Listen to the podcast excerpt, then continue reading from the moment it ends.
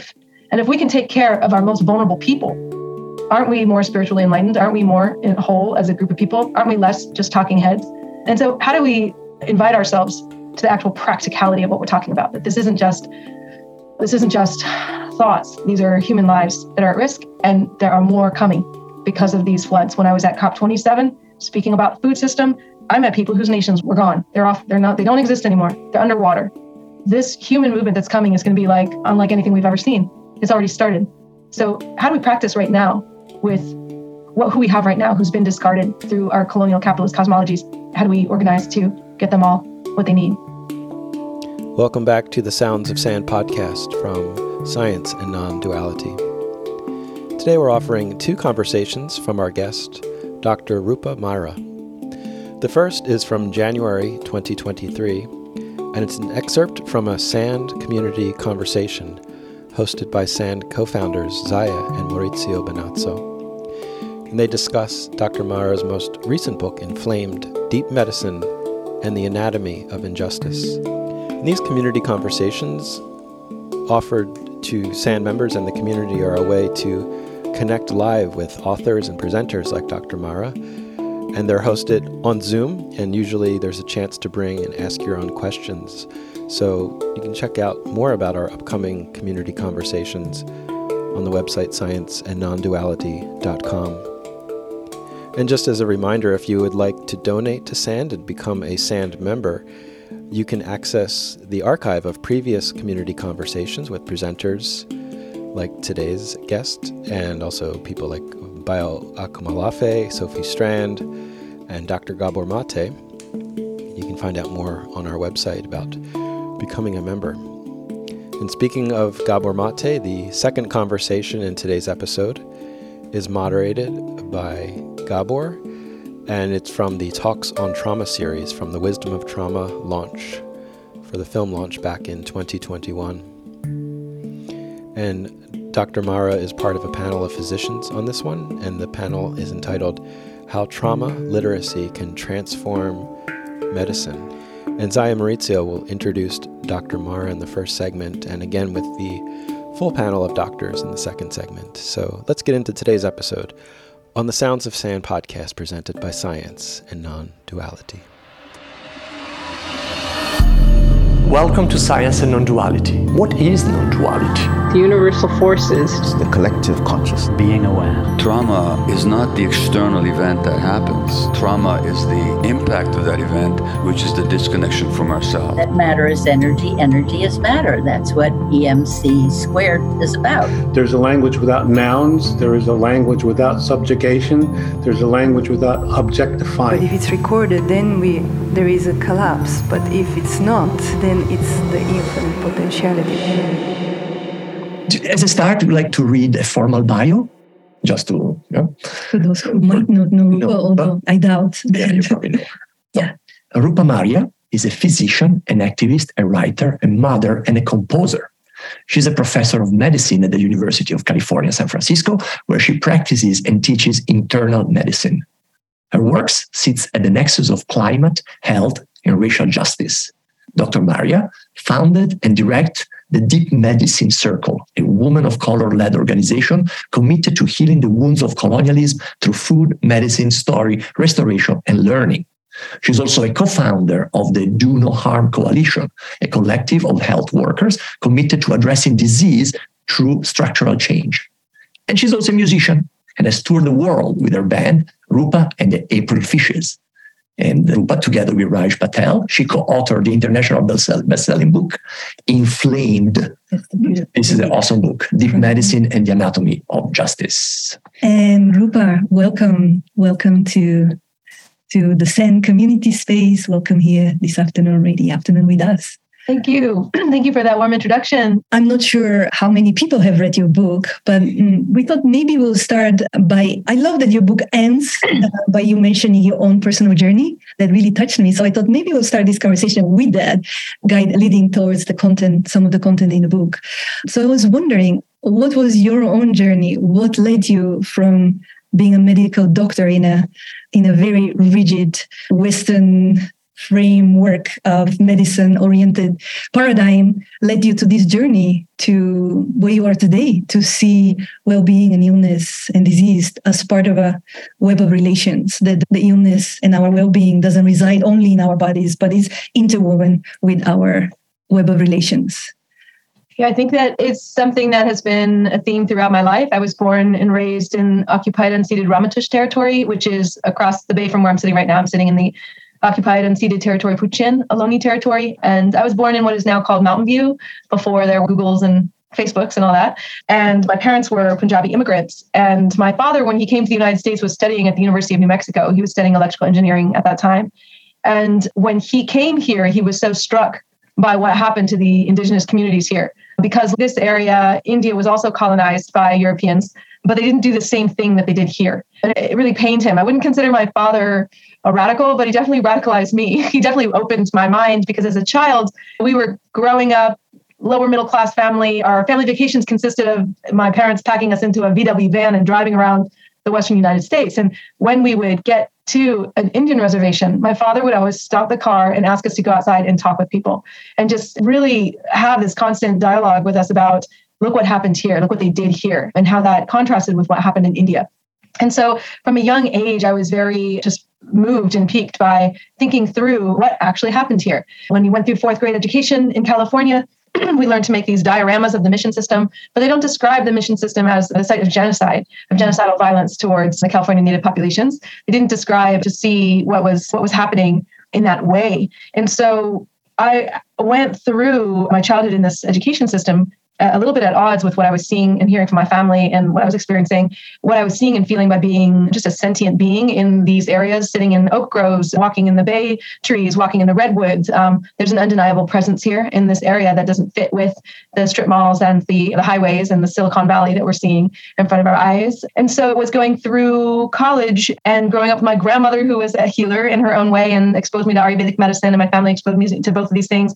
My father was a scientist, but he was also deeply spiritual, and he never saw things as diametrically opposed in any way. And so I grew up as an artist. I grew up wanting to be a physician, wanting to be a healer. And it was this just insistence of how, about not simplifying my identity, about not making myself convenient to any interpretation that really created the fertile ground to be able to see the things that I was seeing when I was on the road with my band and touring, and when I was in the hospital at the bedside of patients, starting to notice patterns and starting to notice who was getting sick and how people were getting sick. Um, so that was really, it's been a lifelong journey of noticing patterns and disparities and asking just very naive questions like, why are things this way? How did they get to be this way? And do they have to be this way? What are other ways that they could be?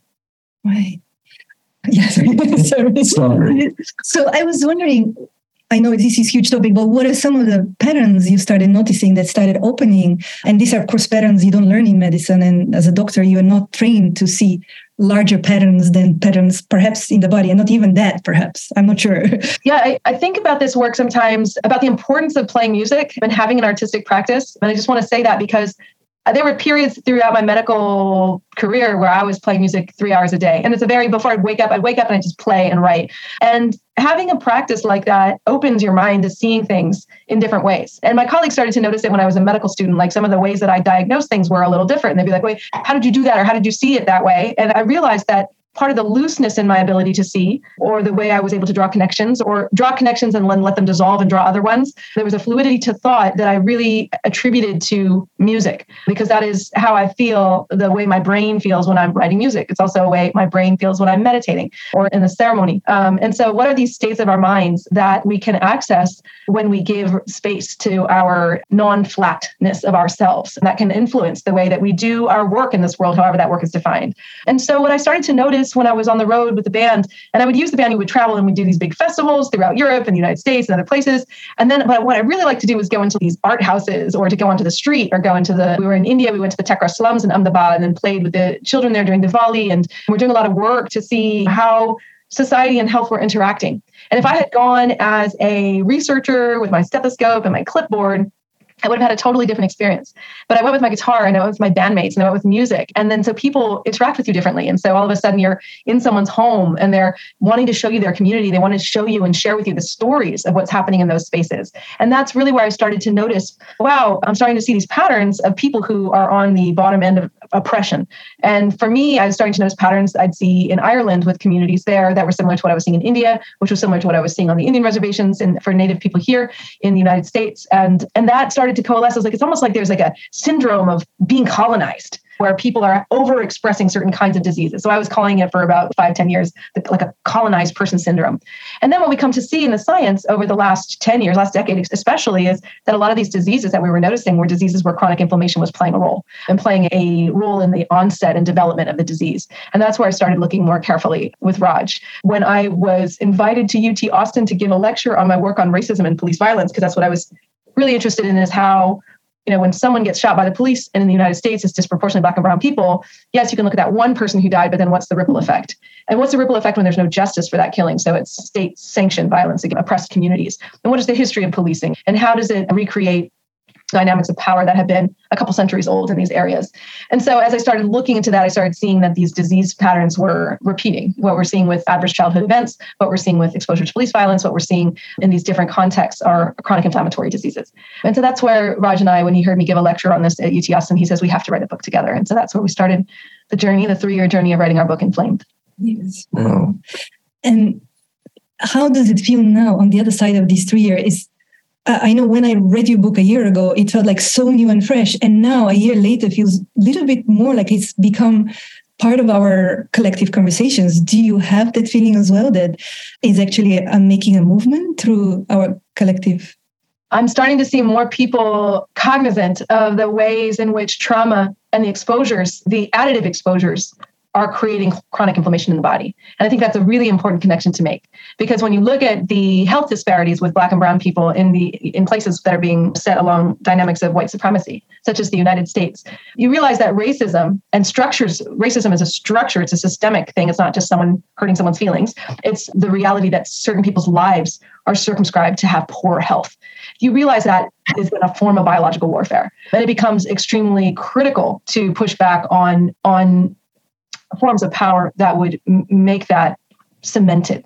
And so it's been very challenging for me in the wake of George Floyd. The promises of 2020 never materialized. We've seen the pushback on history being taught both from the right, like we don't even want to talk about critical race theory, let's not even talk about these things, and on the left, where it's let's try to whitewash this narrative a little bit and make it more comfortable and palatable to everybody so we don't actually have to do anything.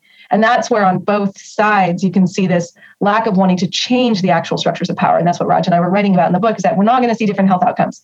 We're not going to see the world stop being on fire or flooding for that matter until we start changing the power structure. And that's really, you know, that's what that's the seed that we're hoping the book will get enough water and keep sprouting. And what are some of the power structure changes that you see in medicine that are needed to to help our individual and collective well-being, which is interwoven? I don't think that they are exclusive to medicine. I think that there's a very big, you can't tweak one without tweaking the whole thing. For example, you have to abolish the logic of borders, let's say, in order for people who are here to have access to medicine. Um, so I took care of one of the patients who inspired me to write a whole album and learn Spanish. Este Mundo was a young, youngish woman in her 50s who felt a lump in her breast and didn't seek medical care for many months. By the time she came to the hospital, there was cancer everywhere. And when I asked her, like, when did you feel this? She said, eight months ago. I'm like, why didn't you come to the doctor? I was so afraid of being deported that I didn't want to be separated from my family. This political reality made it so that this person was alienated from their own sense of what they knew they needed to do for their health. That the physician, the doctor, the medical complex was seen as a part of that violence of a society that polices the movement of bodies. But bodies, people have always moved. And now look at climate change. Like the false notion of nation states and borders is going to make the suffering from human migration even greater than it already is. People are fleeing unreal circumstances, and then they can't even access a space where they can be healthy and safe and take advantage of the abundance that we have to offer as a human species. And so it really is, yeah, we could look at medicine. Yes, in medicine, we should probably, you know, get rid of the C-suite, for example, and we should get rid of the for-profit medical industrial complex. We should get rid of pharma having patents. Like it's insane that we have a vaccine that can make COVID harmless for so many people. And millions of people died in India in spite of that vaccine being available. Like I lost 20 relatives myself. And that was simply a matter of Western greed. And that's part of the capitalist structures to create manufactured scarcities instead of living in a world of abundance we have the knowledge, we have the science. Let's use that in service of humanity instead of in service of profit. And so it would have to go through that kind of structure. Can you like decolonize a hospital? Is a question. Can you decolonize the hospital?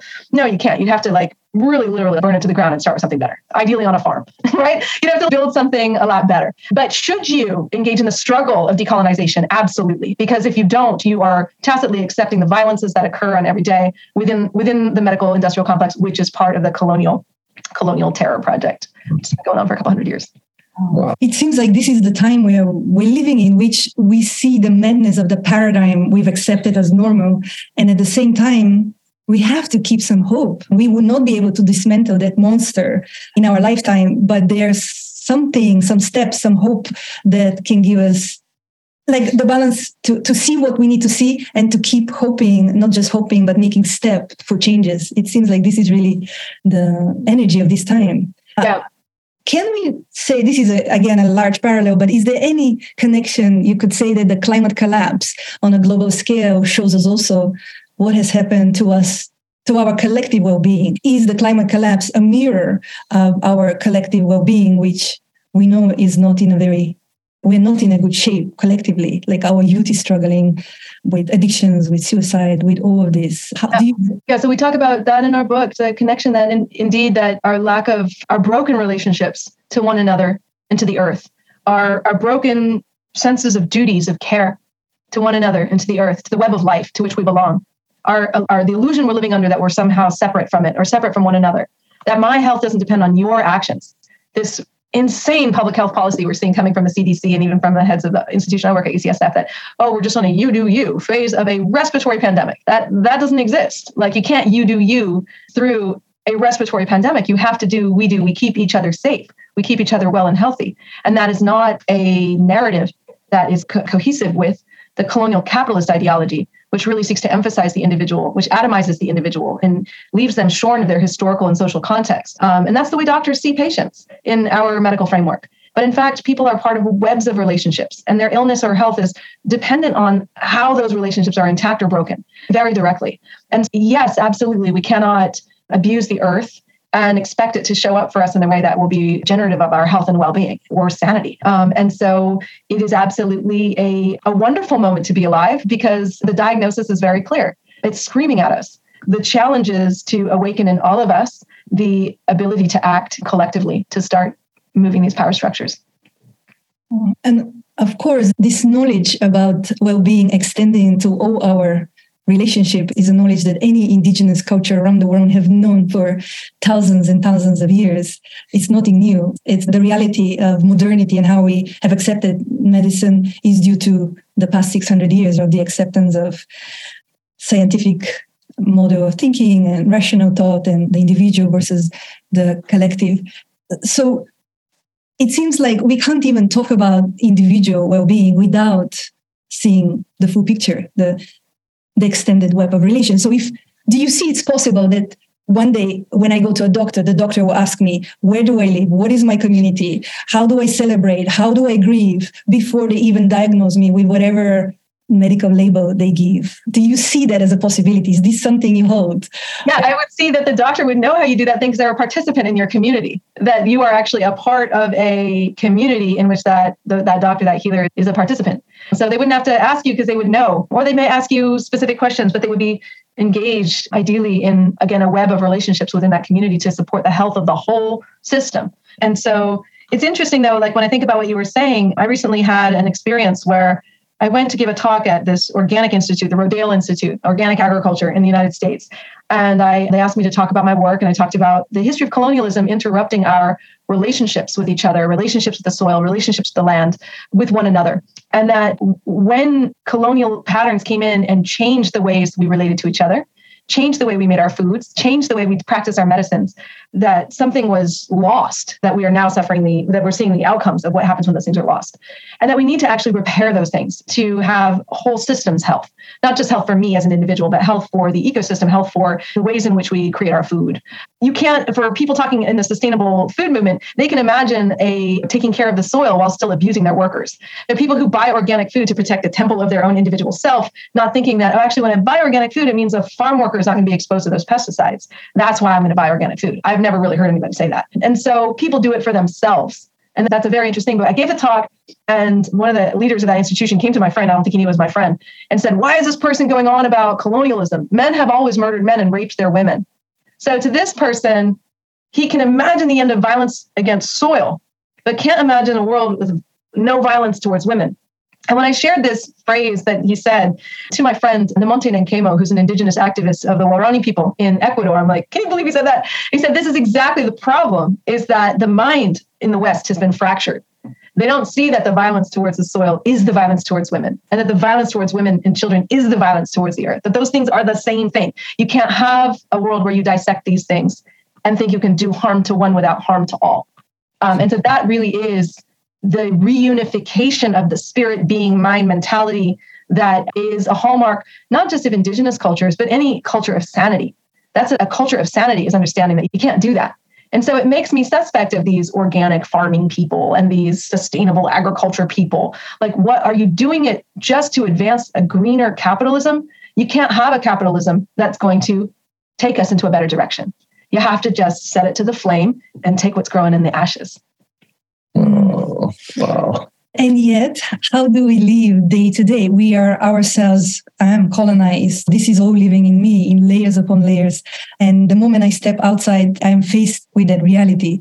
How does one walk that path in a way that we can make a difference? And we don't also, how do we begin to heal without the the guilt and the shame and the righteousness that we can see emerging as well is part of the collective trauma actually but what is the balanced way that we start dismantling and Yes, I think that's a beautiful question. And I don't think I have an answer except to know that it isn't something that one can do alone, um, that we have to do it together. And that's the beauty of it, that we can't actually un we can't unfuck the world by ourselves and that's and it is actually in the work of collectivity in the work of mutual aid in the work of service to the other whether that's to the soil whether that's to the person in our community who's sitting on a tarp because our world is so screwed up that we would rather let 6,000 people sit outside in floods and rain than open 30,000 vacant units in Oakland. Just open the door and let the people in.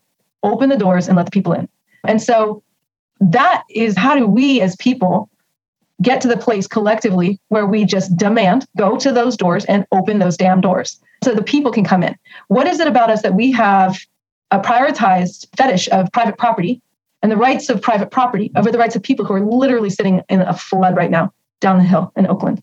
or in San Francisco. And so that's what I've been, those are the things that I think of most, most simply. It's not so esoteric. Oh, I have, I don't think it's helpful for anyone to wallow in guilt and shame. That's not what this is about.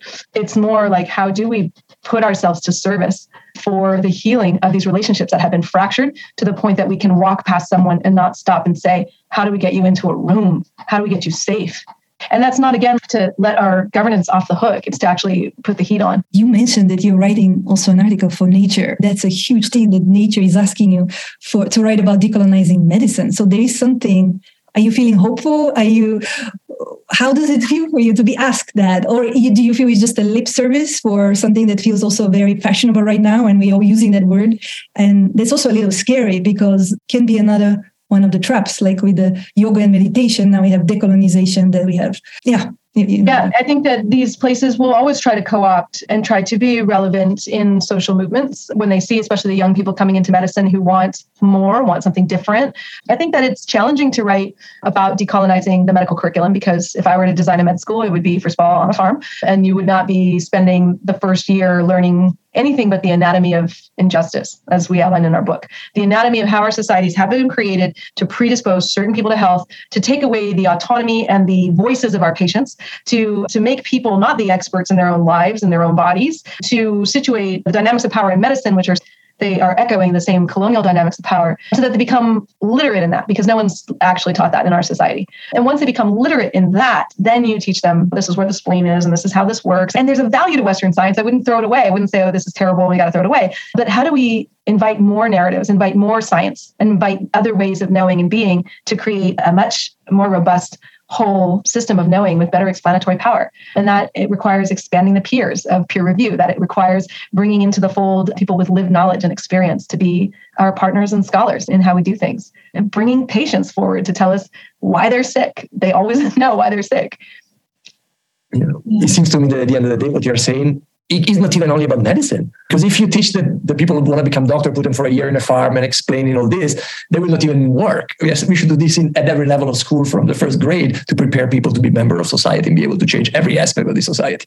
Because just medicine by itself, apparently, you think can just medicine itself change? Or yeah, I don't think so. Yeah, you're absolutely right. That we have to embrace the transformation of our society. It's nothing short of revolution, which is re-examining the ways in which we do things and putting things to the side that don't work and that are actually creating harm and poor health for people. Yeah. And there is this also dependence that is created on this.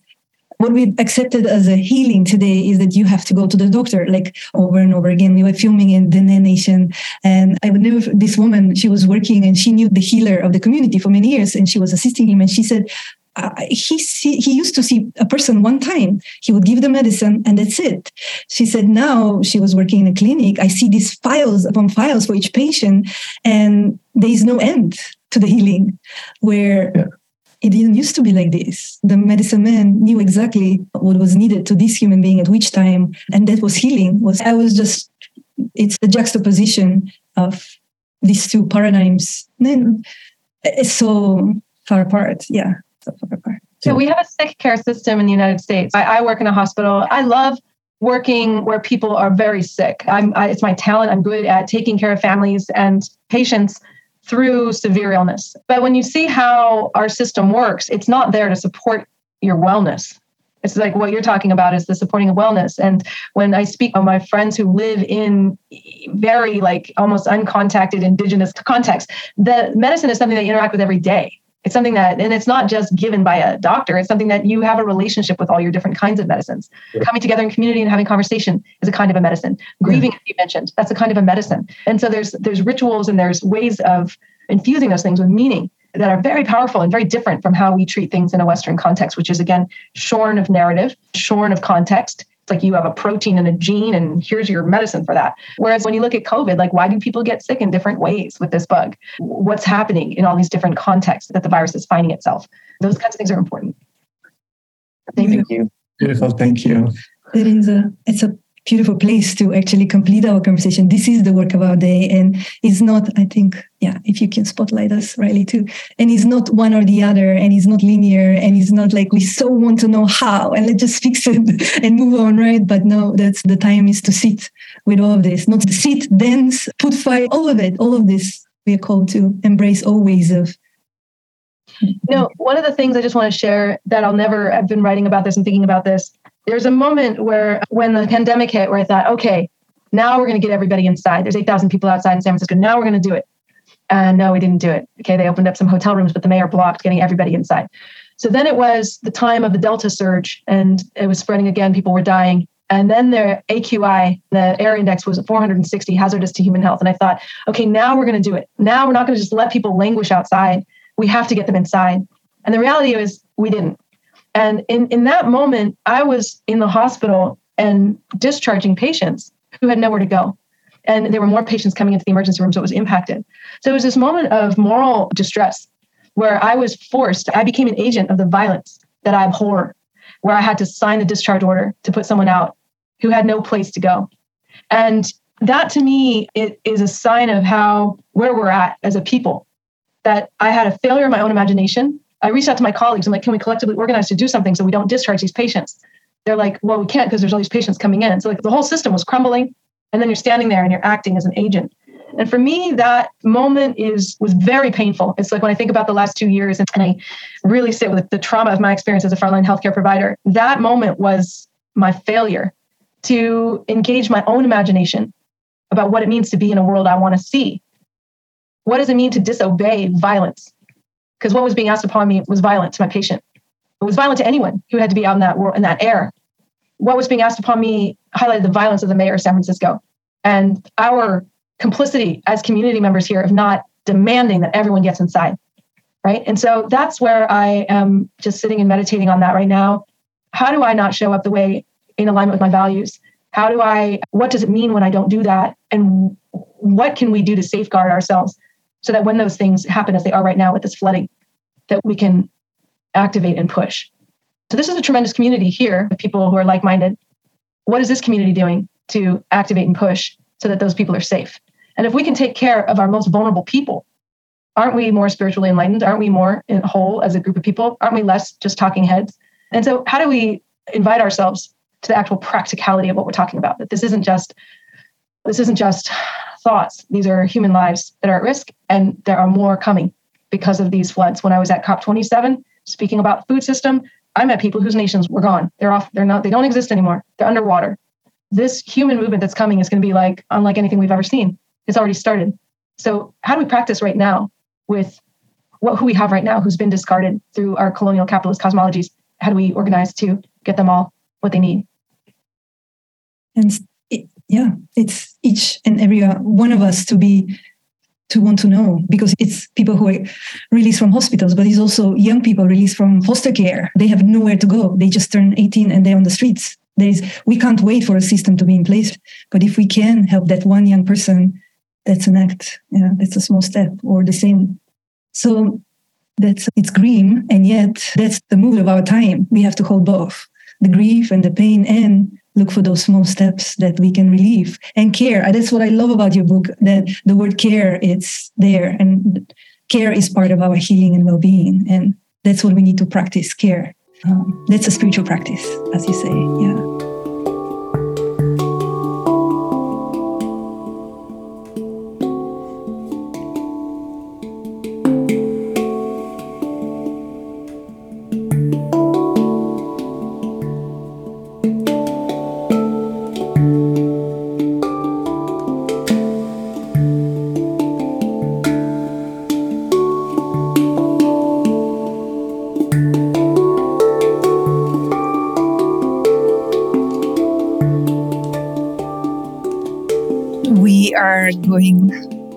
Introduce our next panel, which is on how trauma literacy can actually help us transform the medical paradigm.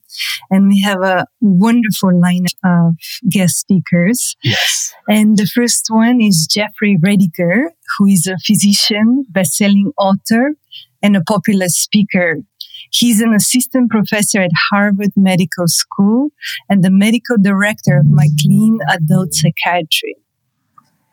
Jeffrey is a board certified psychiatrist and he's, he has also a Master of Divinity degree from Princeton Theological Seminary. What an amazing combination. combination of degrees. His research on individuals who recovered from incurable illness has been featured widely. And Jeffrey's best-selling book title is Cured, Strength Your Immune System and Heal Your Life has been widely and loved and appreciated and it has helped many. Yeah.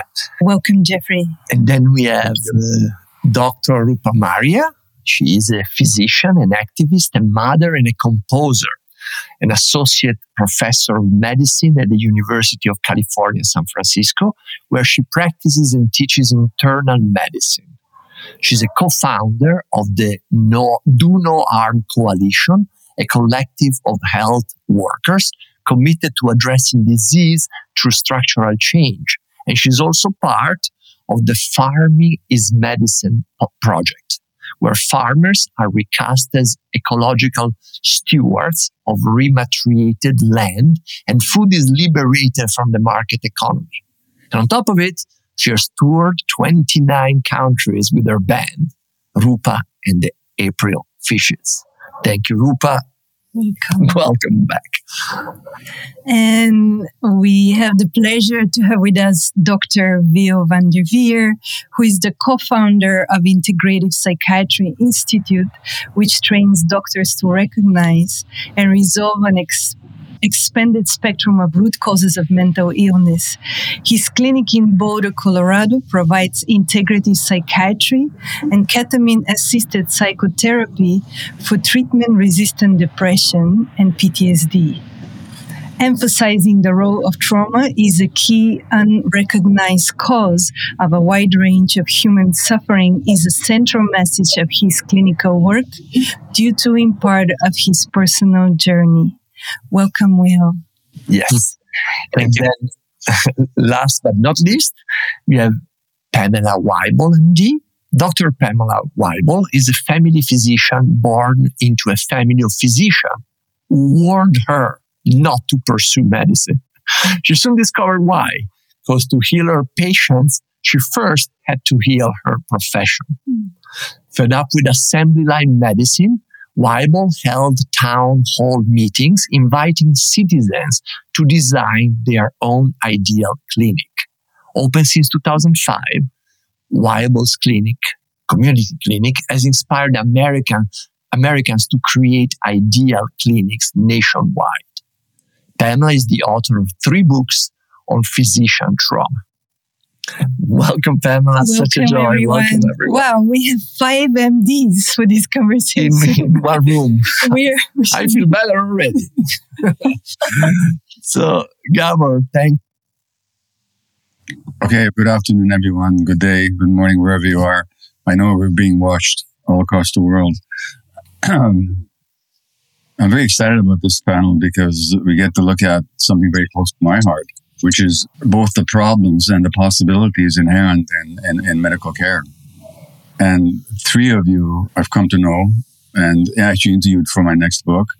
Rupa, I didn't interview you for my next book only because your book came out after I finished writing my next book, but it's a wonderful book, Inflamed. I'm going to be asking you about that. Um, Pamela, I'd like to start with you because, um, as alluded to in the introduction, you've had quite a personal awakening, and and you went through medical school, and and uh, then you started practicing medicine, and you, became suicidally depressed, and then you had this awakening, which transformed how you practice medicine. And you told me when I interviewed you that in your wildest dreams, you said you, you never thought that after jumping through all the hoops of medical school, you'll be funneled into seven minute visits like a widget, treating your people like your patients like widgets. So I'm going to ask all of you to be both uh, as eloquent as you all are and as also as brief as you can be. But Pamela, if you can just tell me an encapsulated version of your own awakening and what happened to you in medical school afterwards and how you transformed your practice? I think I had the dark night of the soul moment after all of that education and realizing that at the end of the rainbow, I, there was just a, like you said, a seven minute visit where I was expected to somehow heal people. I'm definitely one of these holistic, emotional, spiritual healers. And I felt like I was not able to use my gifts with my patients. And then as a result, I ended up suicidal just because of the occupational damage to my psyche. And, and I thought I was the only suicidal physician physician in the world until years, a few years later, when I opened my own practice and ended up at the funeral of the third physician who died by suicide in my town, and come to realize doctors are reported to have the highest suicide rate of any profession, even higher than the military. And by my early 40s, I lost 10 colleagues to suicide, including both the men that I dated in medical school. And these were guys that were successful doctors with wives and children. And it made me ask why? What is going on here? We enter medicine as these idealistic humanitarians. I'm sure we all, all of us here were like that, and hopefully we still are. But then our mental health is on par with our peers when we enter med school, and soon we have three times the rate of suicide of our peers. And I guess, in summary, as an introduction, I'd just like to say that our work and our working conditions are traumatizing, and they're leading us to occupationally induced PTSD, depression, and suicide. And if we're that wounded, the question is how can we help others?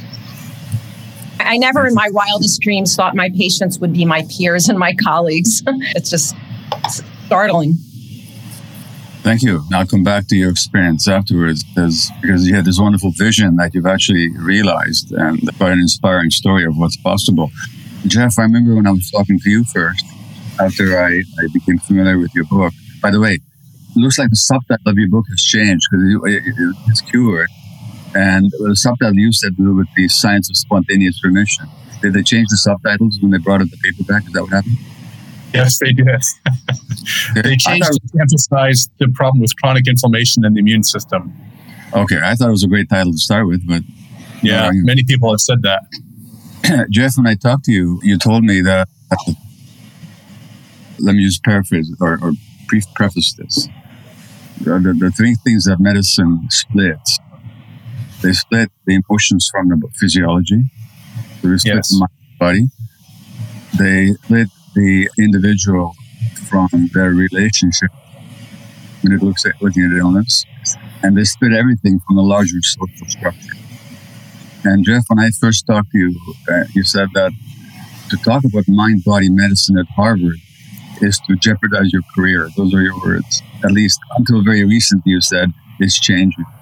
Can you talk yes. about how, how you became aware of the mind body dimension to health and what the difficulty is in speaking about it in the medical world? Yeah, historically, there's always been such a huge chasm between mind and body. And so it was fascinating. Even when I started doing this research, I would find medical reports in the medical literature about these unexplained healings, and doctors would collect some of the medical evidence, but they would never ask what was going on in the person's life. They wouldn't ask when, what's the did you make any nutritional changes or psychological changes? Then the psychologists, when they would write about these kinds of reports, they wouldn't look for medical evidence. And so just that piece of it, there is this mind body chasm. And that's just a little piece of how physicians don't talk to the psychologists historically. The psychologists don't cross the chasm to talk to the physicians. And so we end up with a situation where there's a big misunderstanding. We send people with a medical problem to see the physician, people with a psychological problem to see the psychotherapist, people with a spiritual problem to see the priest, rabbi, imam, or minister.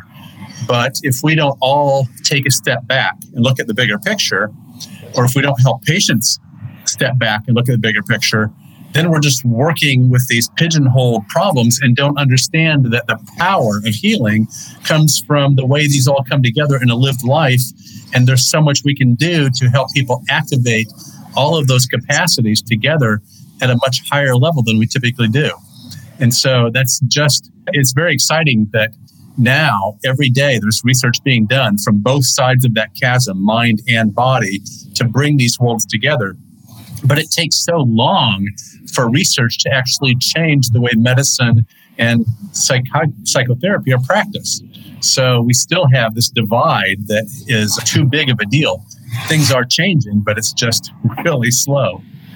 Thank you. So, Bill, that well, they'll take me to you, and uh, for a long time, you founded this institute really to uh, educate psychiatrists. By the way, I hate to say this, but when I hear about somebody being a board certified psychiatrist, I met a lot of psychiatrists, and I really think a lot of them should be certified. But that's well, especially yes, we specialize in our deficits. but that's a lot. That's another issue. But well, you told uh, as much as we know now that so much psychiatric problems, like I'd say, virtually all originate at mm-hmm. least origin and trauma.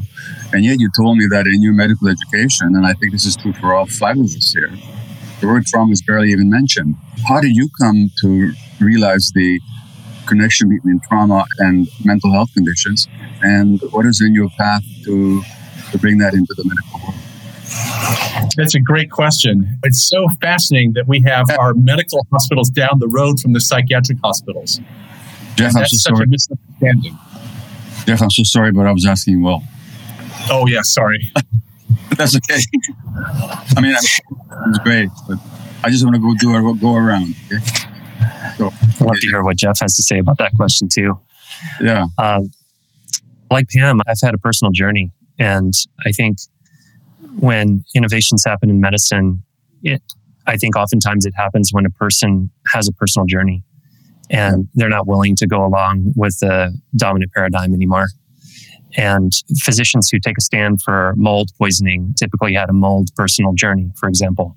Mine is more of a trauma journey and not understanding until well into my 30s that the reason I had so much difficulty in relationship was trauma. Believing that my childhood was a sort of normal childhood. And I did have a lot of privilege.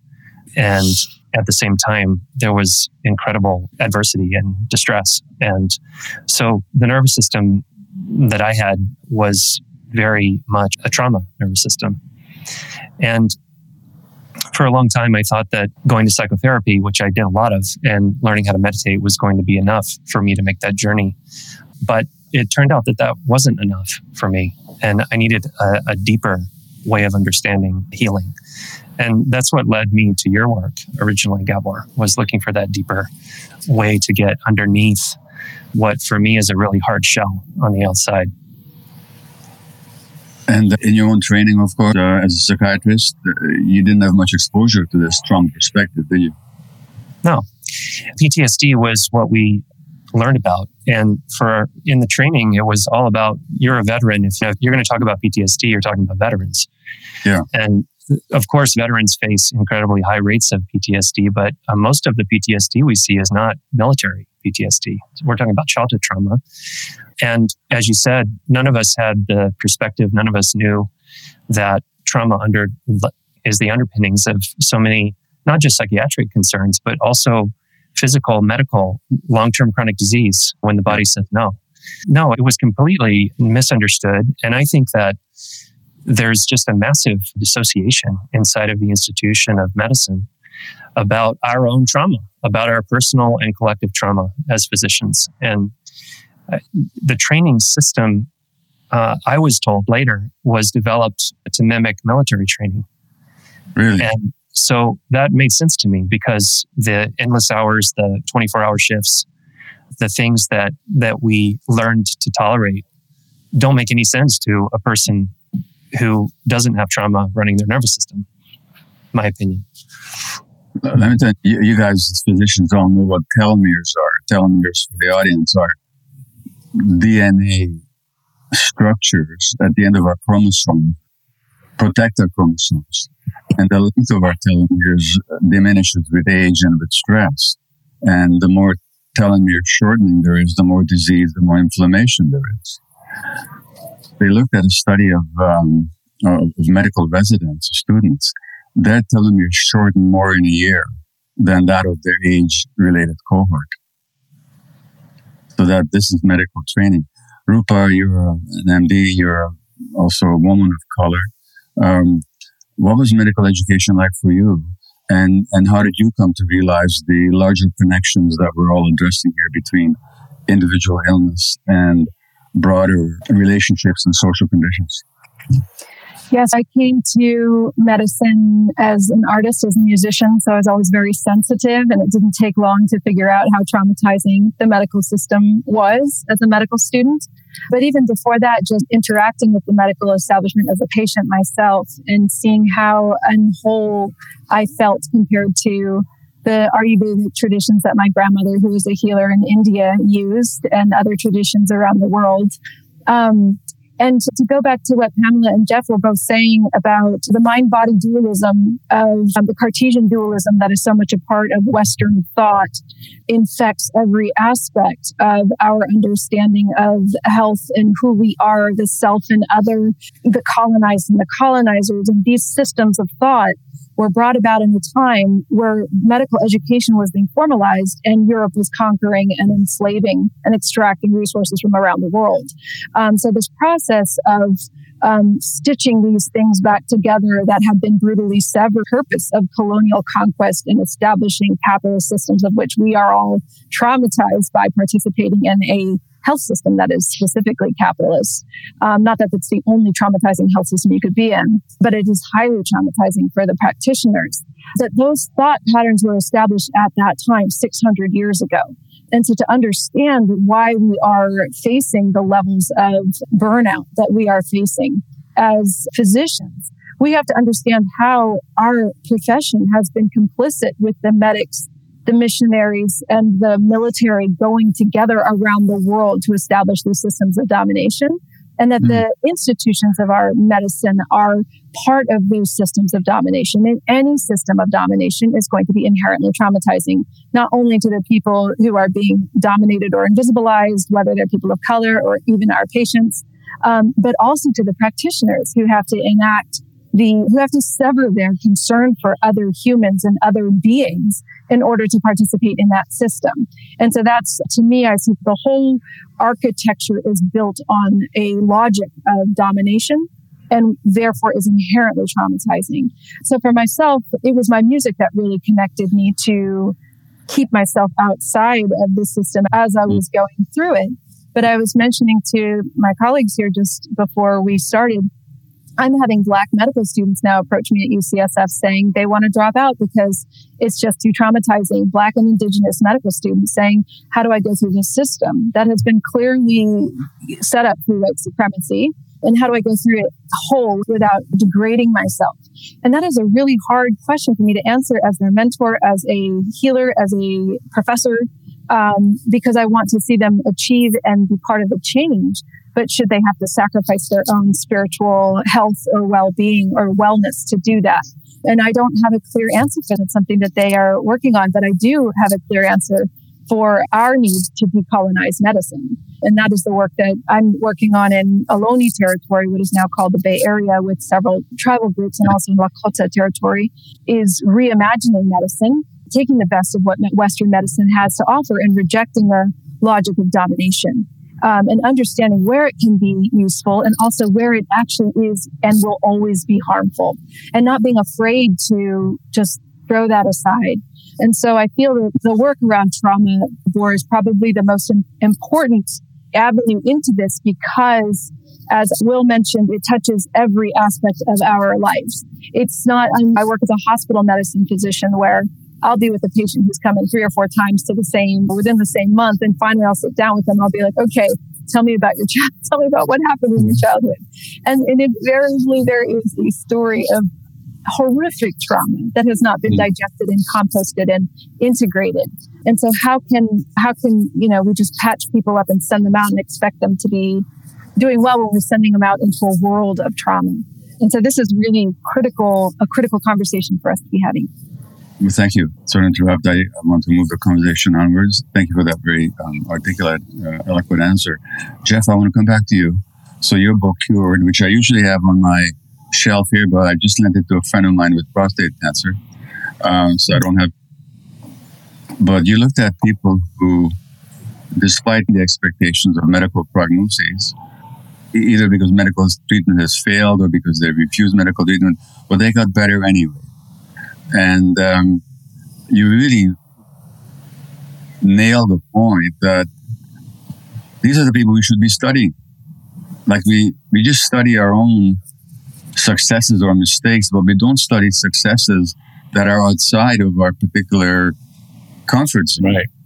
So, um, and I and I thought that your research about how and why people spontaneously overcome terminal diagnoses has a lot to say about why people get sick in the first place. And it so, really does, and that's yeah. So, so tell us what you learned there and it so parallels your work, Gabor. I quote you all the time for one of the most important findings that I learned from these people after studying them for 18 years.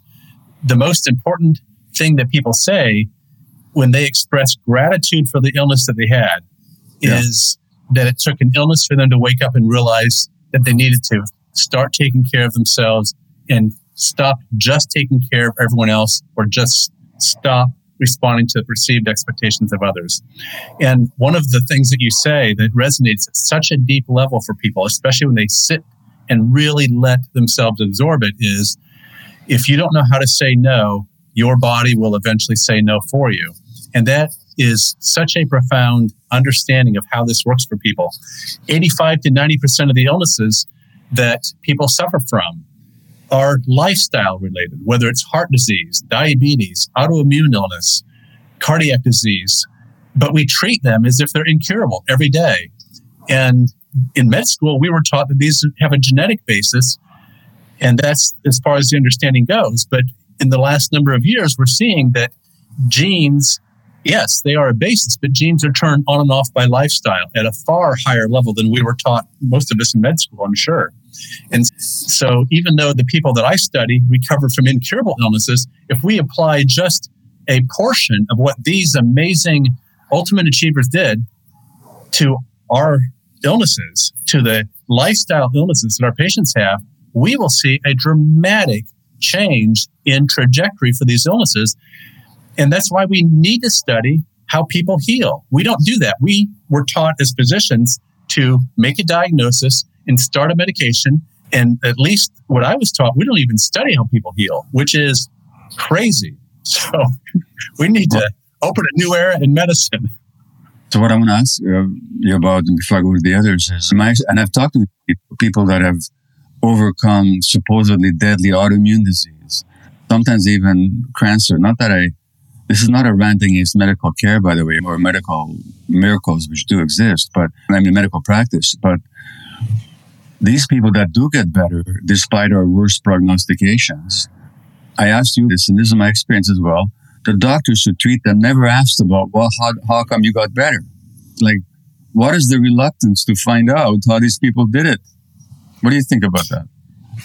Yeah, in 18 years studying individual after individual, I have never yet had a single person say that their doctor expressed curiosity how they got better. The best ones say, whatever you're doing, keep doing it because it's working.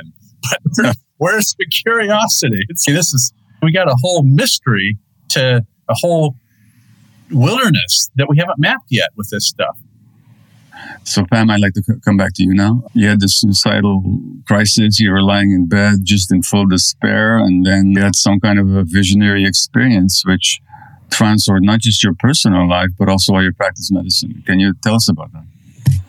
It was very odd. It was like a prophetic dream. I, I, chose not to go into this too much detail with your earlier question because Maurizio introduced me with such a wonderful introduction about creating these ideal clinics. But this did come to me in a in half awakened, dreamlike state where I saw the country transforming and rebuilding the medical system, like firefighters, police officers, doctors, nurses, patients, hand in hand, like rebuilding brick by brick our clinics and our hospitals without these sort of, I guess, no value added intermediaries uh, that have come in to take such a passive income off of our intellect, blood, sweat, and tears as amazing healers, right? And so uh, leaving us with crumbs, time, economics, and everything to try to do the work that we do with patients. So what I did is somehow I felt like I appointed by the universe to like lead a series of town hall meetings with the citizens in my community. And so I led nine town hall meetings. I asked my own patients and community members to design the ideal medical clinic if they could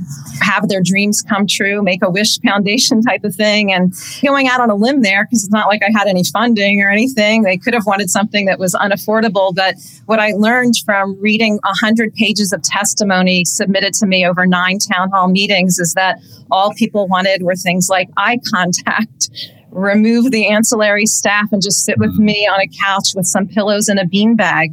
This is the mind blowing thing I explain to other doctors as I've taught about 600 doctors to launch these similar practices. All people really want, because everyone's, what's the secret to a successful practice?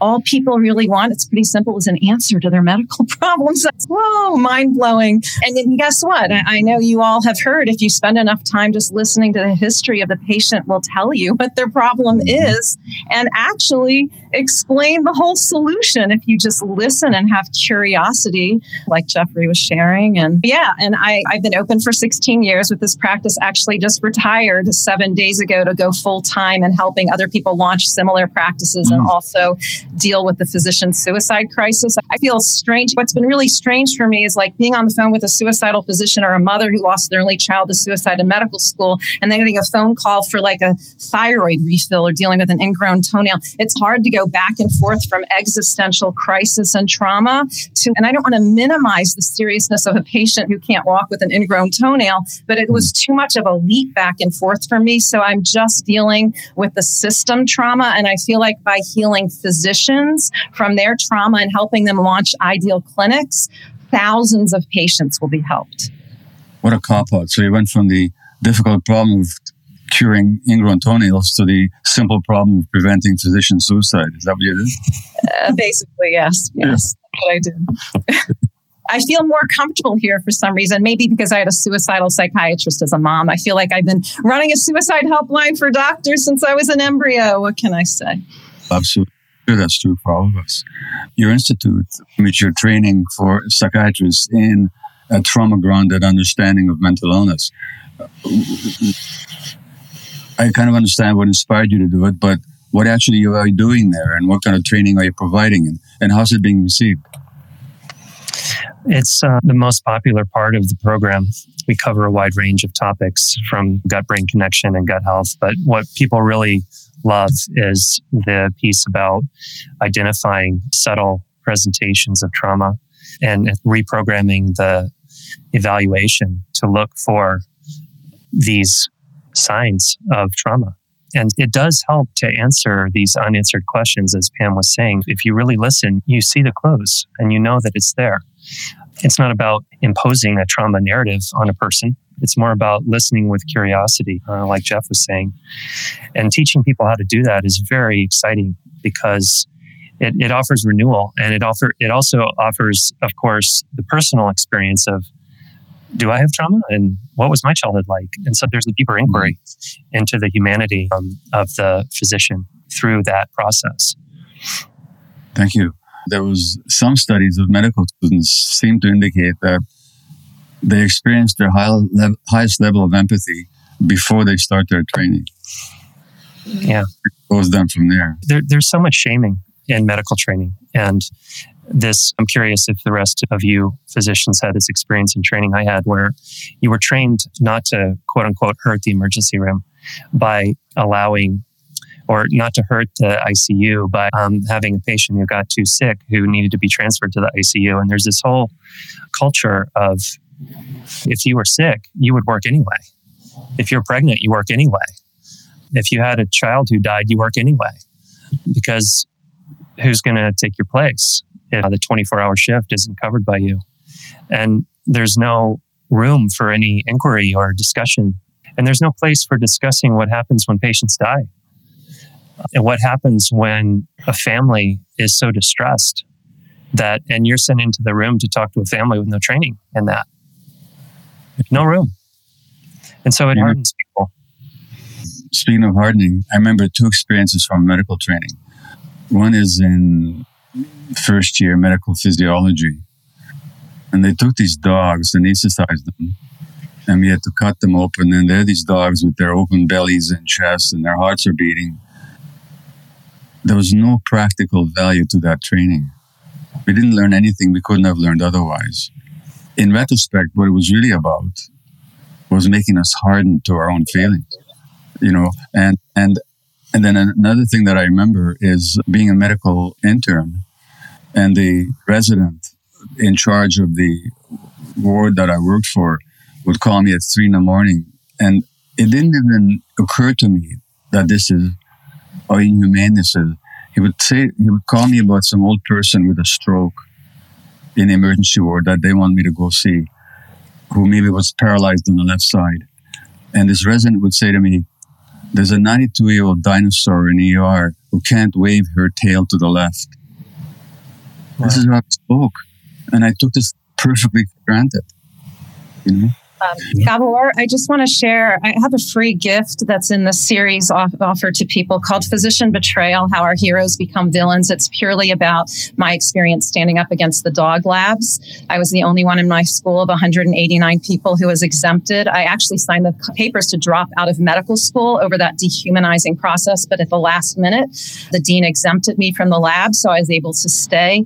And I was absolutely horrified that nobody else in my class would consider signing a petition to opt out of the lab for philosophical reasons or even support my right to opt out of the lab. And, and the reason why is they were fearful for their own future and they wanted to not get blacklisted from their residencies. So I think a lot of times physicians go into a self betrayal, self preservation mode, and that prevents us from collectively healing. And certainly, once you commit self betrayal, you're much more likely to betray your patients, your peers, and everyone else, and it becomes a habit.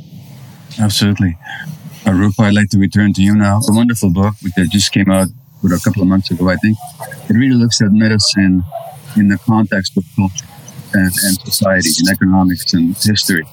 And uh, there's some basic statistics that are inescapable, but the profession doesn't seem to draw the lessons. Like, like women are much more likely to have autoimmune disease than men, but if you're a woman of color, you're even more likely to have autoimmune disease. And uh, there's got to be some reasons for that. And and your book is entitled Inflamed, and you talk about inflammation. Um, inflammation is not an individual process. It has to do with the whole system. So can you just briefly summarize the just the science of how society gets into ourselves? Yes, this was probably the most exciting thing because I had these hunches as I was touring around the world and working with different communities. And when you go as a doctor to a community, they let you into their homes. You get to see how things work in a, when you go with your guitar as opposed to your stethoscope. And I really got to see how social upheaval and social dynamics were generating inflammatory disease in people disproportionately. I agree, Jeffrey, that these things are lifestyle more than genetic. We know with chronic inflammation, but we know that for most brown and black people on planet Earth, lifestyle and poor people, lifestyle is not a choice. Lifestyle is enforced around us. It's what we have to be experiencing because of the social architecture that has been created through systems of domination. And so health isn't actually even possible. So if you want to tell people to cure their cancer, but they're breathing toxic air from a mm-hmm. foundry down the street in East Oakland and they have police killing their children in the streets, those people are never going to be able to heal from cancer, no matter how great their lifestyle can try to be, because there's so much stacked against them. So, if we want to see real outcomes in these diseases as physicians, as healers, as people in the medical world, we have to start getting involved in that structural change. So, what I saw in the science, which was fascinating, was that the sum of exposures of toxic traumatic exposures, whether they are environmental, chemical, historical, the, even the stories that we are told as children end up shortening or lengthening our telomeres. That shocked me. So, young black boys who have to have the talk about police violence have shorter telomeres than people who don't have to have that talk, or black children who never had that talk. And so I think that for me, what was fascinating was the way that our social histories and lines of power are being translated into the cellular level and generating these pro inflammatory cell phenotypes, the senescence associated secretory phenotype. We see those created through the sum of toxic exposures, not simply just a little bit too much radiation or maybe you got exposed to this pesticide, but actually even histories of intergenerational trauma. And so for me, sitting here in Dene territory, where I'm speaking to you from today, I'm reminded of a study that showed in First Nations in Canada, First Nations people who retained their language, so everything else was controlled for, had lower rates of diabetes. They, the cultural continuance itself was protective against not only diabetes but suicidality of First Nations youth. Mm. So, what is it that that the loss of language and the loss of knowing who we are in the world creates an inflammatory milieu in the body that can drive something like diabetes? we can try to mm-hmm. treat that with insulin, but what really needs to happen is people need all the things that have been severed through colonial systems need to be reattached. And that means our relationships to each other, to the entire web of life that supports us through the mind, body, gut, soil access. All of these things need to be reintegrated and they have been purposefully deconstructed for and for nefarious purposes. But we're at a point in history where the earth is suffering and humans are suffering, our societies are suffering from the exact same root causes. Thank you. Well, let me put you guys all to the test here. I'm going to start with you. Um, I'm coming to you. I got anxiety. I'm just feeling anxious all the time. Trouble sleeping, perhaps. Palpitations, maybe. What kind of questions are you going to ask? I think the first thing I would say is, of course, your anxiety. You have anxiety. This is an incredibly anxiety provoking time to be a human being. And let's cover some territory of different places that can bring anxiety into your life. And so, for me, as an integrative provider, I'm thinking about the whole gamut from adverse childhood experiences, which is kind of my pet peeve, pet area, but all the way to how much sugar are you eating? And you know what happened as rupa said what happened to your people on this planet? What happened to your ancestors? But it's also the sedentary lifestyle that is a major issue. What medications have you been prescribed? Have you been treated in your life? So it's it's a it's not a, a neurotransmitter deficit model it's more of a biopsychosocial spiritual model how disconnected are you what's happening in COVID? What are you seeing people face to face at all right now? So many, so many different reasons why a person could be anxious and should be anxious. Right? So the, the, anxiety, what you're here saying is that the anxiety is not an abnormality; it's a normal response right. to certain life experiences. Exactly, and it's a doorway into a deeper self-knowing. Thank you. You mentioned the adverse childhood experiences. Let me tell you guys a story. Three years ago, the adult childhood experiences, for those who don't know, are these major studies published in the Journal of the American Medical Association, in medical journals around the world, and journals of psychology, and so on. Were very well known that show that the more trauma or adversity you experience in childhood, the greater your risk for addiction, mental health issues, autoimmune disease, and so on. And they've been reproduced elsewhere and always with the same findings.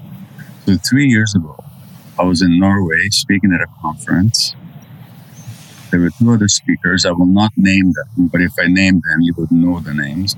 One of them is a very well-known American psychiatrist. He, he, he helped to write, edit one of the versions of the DSM. The other is a very well-known psychologist in cognitive behavioral therapy. His names would be very well known to. Name them. And I mentioned the adverse childhood experiences for them over dinner. They both said, What are those? This is three years ago. This is how the split is. Pamela, I come to you with inflamed joints. What kind of questions are you going to ask me? I'm going to ask about the social fabric of your life, your culture, your religion, what's going on with your marriage, of course, depending on your age. A lot of times, as we all know, as Jeff and Will shared, anxiety, depression, mental health issues are at the forefront of people's chronic pain. And one of the things that I like to do for people, no matter what their illness, is get them into a group visit. I feel like there's a lot of value in creating community. Mm-hmm. What I've been doing, even in retirement, is bringing my patients and community members into my backyard to sit in circles to process their anxiety that's creating physical issues, particularly around the vaccine and the feuding around the pandemic, because people don't feel safe to even ask questions anymore. They feel like they're going to be in a guillotine with their family members so, almost right. like a vaccine therapist or a pandemic therapist, allowing people outside of my medical degree to just speak freely and be honored for their opinions, no matter what they are, and to try to get information from other community members in a loving, supportive way. And I feel like that actually has helped people with their physical pain and their headaches, their migraines. People have told me it's been of great benefit. So I would invite you to a group visit, Gabor.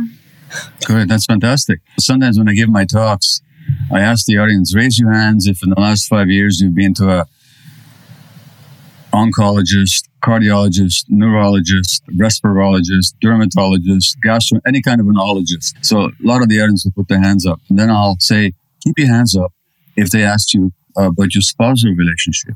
Keep your hands up if they ask you about your childhood trauma keep your hands up if they ask you about how you feel about yourself, about how you, very few hands, very few hands there. And I'm taking a liberty in this conversation to say more than I usually in my interviews. Usually I just ask questions, but this, I really think this is a discussion amongst colleagues. So I'll tell you something uh, else that I came across this week. The New York Times had an article this week about how some American physician has discovered that women who with breast cancer who are depressed die are more likely to die or die quicker of the disease. And this is like big news. Mind body unity. In 1870, a surgeon called James Paget, in his textbook of surgery, wrote about how depression and breast cancer are connected. It's like we keep discovering the wheat. Jeff, I'm going to come to you next. So you've learned so much from these people that you've studied mainly and so extensively. So when somebody uh, about healing, so when somebody comes to you now with either um, uh, uh, you know they have a physical. I know you're, you're, not a physician in the sense of working with medical problems, but you work with psychiatric issues. But when people come to you, and but often, I mean, I imagine you must see people with physical problems, which also has a psychological component having learned what you've learned from these people that you've investigated so thoroughly, how does that change your approach to people? Massively. I was also, I should say, for 14 years, I was the chief at an urban medical center and okay. I was seeing medical patients. And so at the same time I was doing all this research, I was also seeing psychiatric patients during the day and then medical patients at night. And you start to realize, oh, this is the same thing the way a person feels about themselves subconsciously or consciously at a deep level about themselves and the nature of the universe we live in has a massive amount to do with what shows up in their bodies and how they feel. And so when you sit down and ask a person, do you have stress? And they just start to just tell you, often in a cathartic way, about what's going on. And you start to realize that as a physician, we're taught to actually not pay attention to the story and to eliminate the story because we are taught to get through mm-hmm. the underlying signs and symptoms of illness that are present in anyone with that particular diagnosis. And so we eliminate the story, and yet the story holds the key to what's really going on. Health is social, well being is social. And so whether it's working with psychiatric patients or medical patients, there is so much similarity. And we're missing that story in our medical clinics and hospitals all over the country because we're not asking about what's really going on underneath all this. What is it that's stressful? What is it that's bothering you? What is yeah. this really about? And they often, like like you were saying, Pamela, people know what's going on, and they just haven't had a chance to say that or to have their words given back to them in a way that they can recognize that they really do know more than they realize. I've talked to a number of medical people in training as I was writing my next book. And the stories of, they actually took the trouble to listen to people, which, as you say, Jeff, was cathartic for people, and their symptoms actually got better. Yeah. But the trainee was criticized for taking too much time with the patient. Right. now, my experience is it doesn't take that long to get the story because if you're trying to get the story, you can ask questions about the symptoms along the way, but the context is to get the story. And it doesn't take that long, in my experience, if people feel seen and understood. And so that, that implies something about the need to, for the person or the physician to receive some attention for development. But if you're trying to get the story and you're really trying to see what's going on, it doesn't take that long. It's just a different context and a different way of approaching the data that you need to get. Thank you. Rupa, coming back to you again and, and, and, the larger picture. Your book is titled Inflame, but the subtitle, the subtitles are always the most beautiful part of a uh, title often. And your subtitle is Deep Medicine and the Anatomy of Injustice. Hmm. You've already alluded to some of that, but when you look at a country like the United States and America is kind of interesting because it, it it, it sets the standard for the world so that um, conditions that burgeon in the United States, we can pretty much know are going to burgeon elsewhere under the impact of globalization centered around the American model. The, if you look at the United States, the wealthiest country in the world, and we don't have to go into the economics of it, it's got more chronic disease than almost anywhere in the world. Like something like 60, 70% of the population uh, the, uh, the adult population has got at least one chronic diagnosis. And a significant percentage of people, something like 50%, are at least on one medication or another, which is incredible. Yeah. So can you set this? Can you set the social picture for that? It can't be an accident, can it? No, this is, I mean, the outcome of this sickness we're seeing is the outcome of how our world has been structured through colonial capitalism and all that implies, all that that is carried with it, all the stories, all the the ways of relating that are toxic that come through those systems, whether it's patriarchy or white supremacy or so many of the isms that we can look at how they structure our bodies and health. And what we talk about in the book with deep medicine is really taking a page from deep ecology so, deep ecology is the understanding that ecosystems can be vibrant and in balance and serving of themselves without being centered around human beings. It's a perspective of ecology that is followed by indigenous people around the world that we are a part of a system. We're not the main actors or the center of a system. And deep medicine is the understanding that health can no longer be pursued as an individual, on an individual level alone, that we have to start looking at health as an emergent phenomenon of systems interacting interacting with other systems, whether that is social systems, ecological systems, our microbiota, our neuros, neural networks, that we, even the anatomy that we're told is coming from a rigid Enlightenment era fallacy that was used to subjugate the world and other people.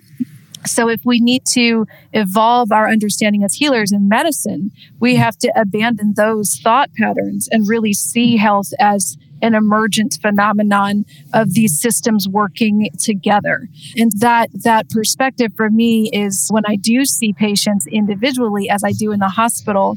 And while I don't love being in hospitals, one thing I love about being in hospitals is that my patients are there for a long time and I can spend as long as I want with them. So if I want to spend two hours talking to someone at the end of my shift, at the end of my time, I can spend two hours to really go into why is this poor white woman from Alabama here with inflammation throughout her body that no one can figure out. 150 clinicians at UCSF saw this woman in her 50s. Er, she came to us with a diagnosis of lupus. She did not have lupus. She was just totally, completely inflamed. And after her son walks in with white supremacist tattoos around his eyes, 30 mm-hmm. something years old, sits at the bedside, I just sat down with both of them. I'm like, where are you from? What is it like where you all are from? Who's getting sick? How are people getting sick? And then the stories of the mercury in the water and the poisoned fish in the Tennessee River Valley watershed. And an hour of listening to these stories, no wonder this woman was inflamed. And I walked out of the room and the son followed me and he collapsed in my arms, sobbing in the ICU. And he said, No one has ever bothered to ask us what our lives are like. And when I think of America right now, the United States, with all these political groups and these factions trying to pit people against each other, when I was holding that sobbing man with proud Bama boy tattoos around his eyes, feeling that connection of I, I see you, I see what's hurting. I understand and it's sick and it's wrong. That's where you understand the wisdom of the Black Panthers who are working with poor white folks. That's where you understand the power of politically organizing together to demand an end to the exploitation of our trainees so that we don't have you're spending too much time with a patient, a feedback, but you go and spend as much time as you need to help and heal this person, to help and understand what's happening so that you could be of service to your communities. So the whole system of exploitation of our trainees, the fact that they're paid just abhorrent wages and exploited for this for-profit system to run, it all needs to be reimagined so that we can truly emerge as as healers in this work so that we can do an honor to our communities that we serve and to ourselves. Because, like Pamela on the farms, so I'm working to get up farms and to liberate food from the capitalist system for communities. We spend time on the farm in circle, and I call it regenerative medicine. My farm, the farmers I work with are doing regenerative farming. I'm like, regenerative medicine is where I'm in circle with you, and we are working through these. Let's talk about diabetes. Let's all talk about it together it's a very different dynamic than the individualized, atomized, as if we are individuals. Everything about us, even ourselves with the microbiota that we now know, we don't even know what it is to be an individual when our lives are so dependent on millions of other organisms to keep us healthy and well. Even the concept of individualism needs to be reimagined. And, and um, I just think it's such a critical moment as climate collapse is intersecting with pandemic for us to be bold in our articulations and to try to get as many people under the umbrella into the circle as possible. Thank you. Listen, you guys, I'm going to ask you. I'm going to get a bit technical here for a minute. Will and Rupa, you both mentioned the microbiome, the gut flora. That's something that still kind of eludes me. I do know that it's very much the impact of kind of foods we eat, the environment we live in, also the stresses that we're under, even how we deliver babies, like women who deliver by cesarean section th- their babies will not have as healthy gut flora as children who went through the women's birth canal. Just quickly on this technical, know, this new science of microbiome. What can you both tell me about that? Just quickly. Well, what have you found out? The first thing to say about it is that these old friends is what they're referred to, these bacterial strains that, and not just bacteria, but viruses and parasites that we've literally evolved with, take the care to train our immune systems. That's mm. what they do. And if we don't get exposed to them early enough, then we're, the scale is tilted toward chronic inflammation. And hmm. that makes us more susceptible to depression, PTSD, schizophrenia, autism, and so forth and so on. So, what Rupa is saying is very true that the breaks in the relationships is this hallmark of disease, right? From healthy soil, the organisms in the soil, to a healthy set of uh, balanced cell lines in the immune system in the gut, to how the bacteria interact with each other in the gut we have very limited bacterial diversity in our microbiome in our gut. And on the order of about tenfold, according to the American Gut Project, tenfold less diversity than what we need to mm. have healthy immune systems. So we're very much a community. We're a mobile community moving around on legs. And there's more bacterial DNA than there is human DNA in our quote unquote individual that we are. Wow. So, what I've seen about the gut microbiome, thank you for that, Will. That was a great explanation. Is that the if we see inflammation as the body's response to damage, and that's how I understand it, is that it is the body's corrective in the way that the stress response corrects. Um, when there's a stress, you get the activation of these hormones to correct the stress. Inflammation is the way the body's correcting the threat of damage or actual damage to the body. And the microbiota in our skin, in our in every organ, um, especially the gut, is involved in modulating that inflammatory response. And the more robust and biodiverse the gut microbiota is, the more protected we are from inflammation. The least biodiverse guts on planet Earth are people who live in the United States in urban environments. Mhm. Yeah. Most biodiverse guts on planet Earth are indigenous people living with their cultures intact. And those same people have remarkably low, almost negligent, negligible rates of chronic inflammatory disease. They don't get cancer. They don't get, they actually don't get age, what we call age associated hypertension, which starts when you send your kids to school in the United States and in modern industrialized yeah. countries. Mm-hmm. Six years old, you start getting hypertension. They don't have that. Their kids don't get that. They don't have that when they're older. And so it's remarkable because when you lose touch with the biodiversity, and that can happen in one generation, as shown with the colonization of the Irish travelers. So a group of nomadic people were forced into settlement their diet did not change. They ate the same exact things, but their lifestyles were forced into settlement from their nomadic lifestyles, which they've had for about a thousand years. Within 20 years, the gut microbiodiversity decreased. And once you lose those ancestral strains, you cannot get them back. Um, and so that is critical because it shows how the forced colonization, imposing a world order, a worldview on other people, and changing the ways in which they relate to the web of life around them has catastrophic impacts that last for generations. Now, you have scientists at Stanford right now trying to rewild the gut by going and getting Yanomami mommy poop and trying to make a fecal transplant pill. Here, rewild your gut, take this pill. But that that shows a deep misunderstanding of what the microbiome is. It is not a pharmaceutical that you can take. It is a living reflection of relationships, of ecological, social relationships with the world around you. And so, in order to transform our gut microbiota, we must transform the world around us to support a healthy microbiome, which means everything from eliminating toxic stress like debt, student debt, payday loans, to, to stopping to damage our soils, eliminating pesticides and the fossil fuel inputs we put on our soils that actually kill the microbiome there so that our soils become less, our foods are less nutrient dense. Our soils right. don't hold as much water. So there's an amazing amount of work that these invisible organisms do for our health. Thank you.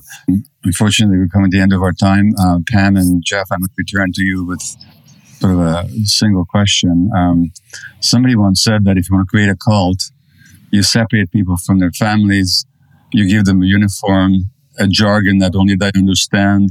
You sleep deprive them and you put them under authority and leaders. In other words, you send them to medical school. So, so uh, I'm going to ask the two of you finally with this conversation about relationality in mind. How would you like to ch- see medical education? Because the, as people who have listened so far have gathered, physicians are just not prepared to deal with reality the way it is. So, Pam and Jeff, what would you like to see change in medical education? I'd really like to see us model health. I want to share a quick example of a psych resident who told me that she had only seen her infant daughter for six waking hours of her life during the first six months of her training. And wow. so that's maternal deprivation. That's going to have long term effects on the child. And how is she able to do these 28 hour shifts and take care of other people if she's having this sort of disastrous personal life? And I think, Gabor, you mentioned earlier, or no, it was Will about the military origins of medical medical education. And I did have a medical student in the Army Reserve who told me she was less stressed in Afghanistan during active sniper fire than in medical.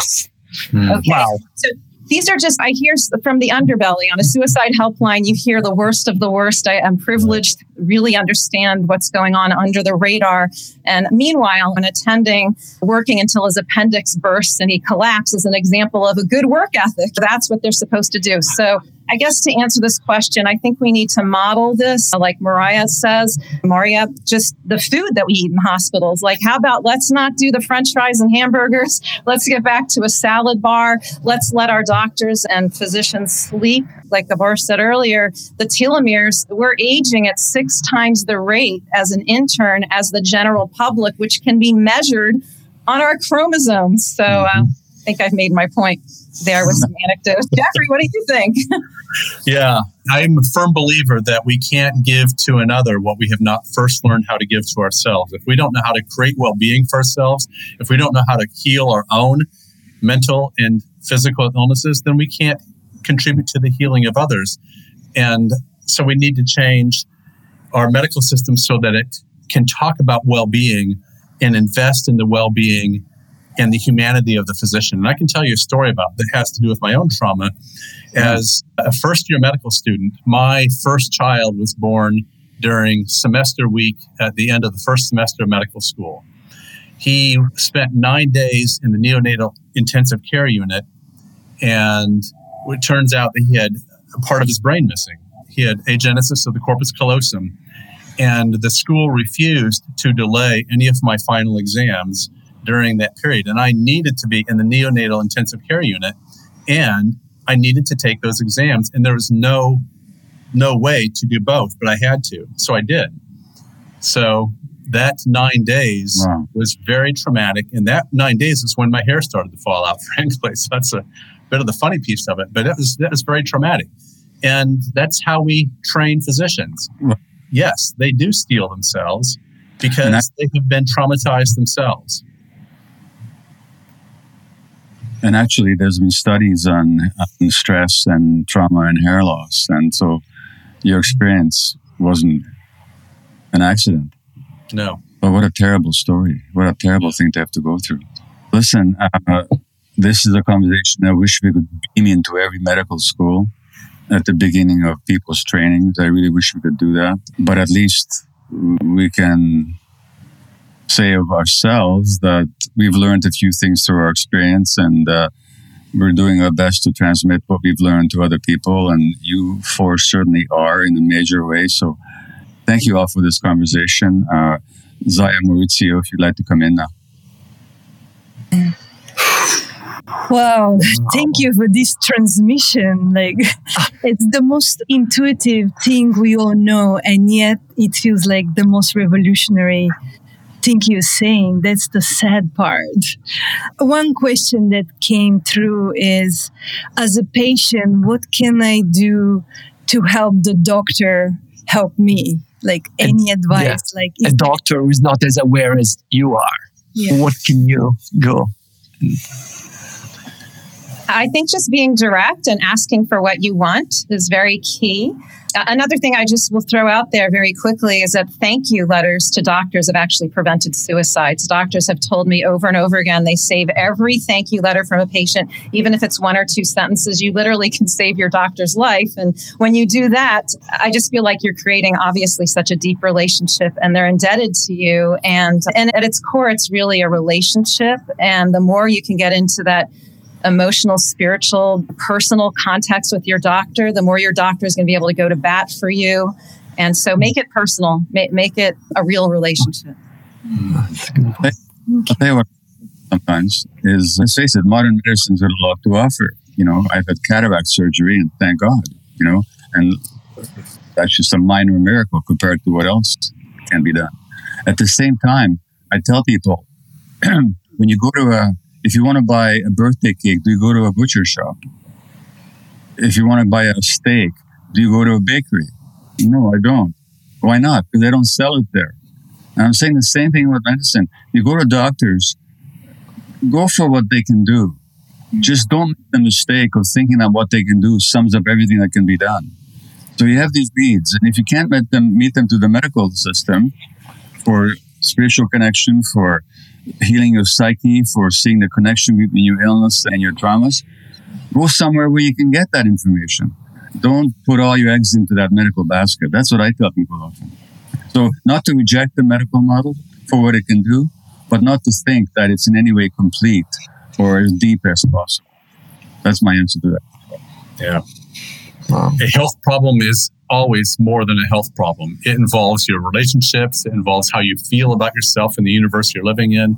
Yes. And I tell patients they need to, when they see their other doctors, they need to also bring in and recognize that the doctor may have clinical experience or scientific training, but the person themselves also knows a lot about what's going on in their life and in their body and needs to bring all of that to the equation and even be assertive about that.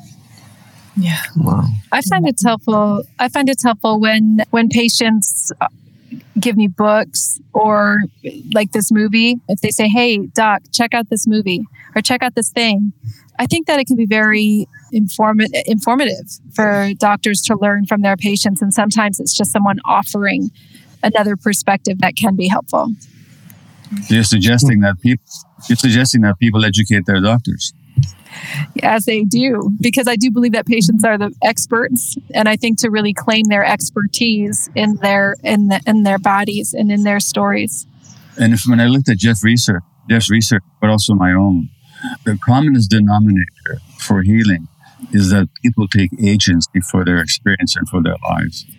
Yes. It's, supplements, yoga, meditation, whatever else they do. But the key factor seems to be that they take charge of themselves rather than become passive recipients of. Mm. Yeah, I, I think I would recommend this movie to your doctor. First of all, it's accessible, and and I totally agree with Rupa that books. I've read so many books that my patients have given me, and it's really changed how I practice medicine. Wow. So that's a great one. Uh, when the body says no would be my first one in this vein. Gee, who wrote that one? wow. I, totally agree with healthcare as an active experience. When you have a passive experience with a patient, even a payment model in which charity care, I feel like charity care doesn't really work. So, what I encourage people to do is donate their time or energy if they don't have money. And so, donate to each other. I have a donation basket where patients can share with one another, but still get the care that they need because it, often if you're not paying something you know of your time energy if you don't have money you don't value what you're receiving. And i don't want anyone to take healthcare for granted as a passive experience. Mm-hmm. Wow, so much wisdom. Thank you. So beautiful. And actually, we've been contacted already by few medical schools asking us to include the movie in their curriculum. So that yeah. is our dream come true. Hopefully, yeah. more would reach out. Yeah. Mm. Yeah. And okay. thank you all for your incredible work. So inspiring.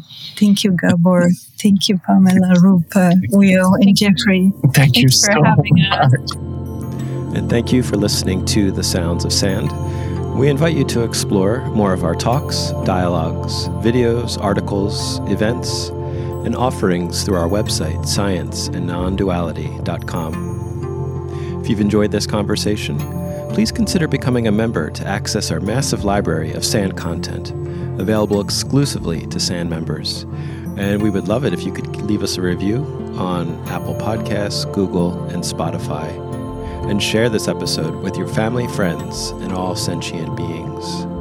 Be well.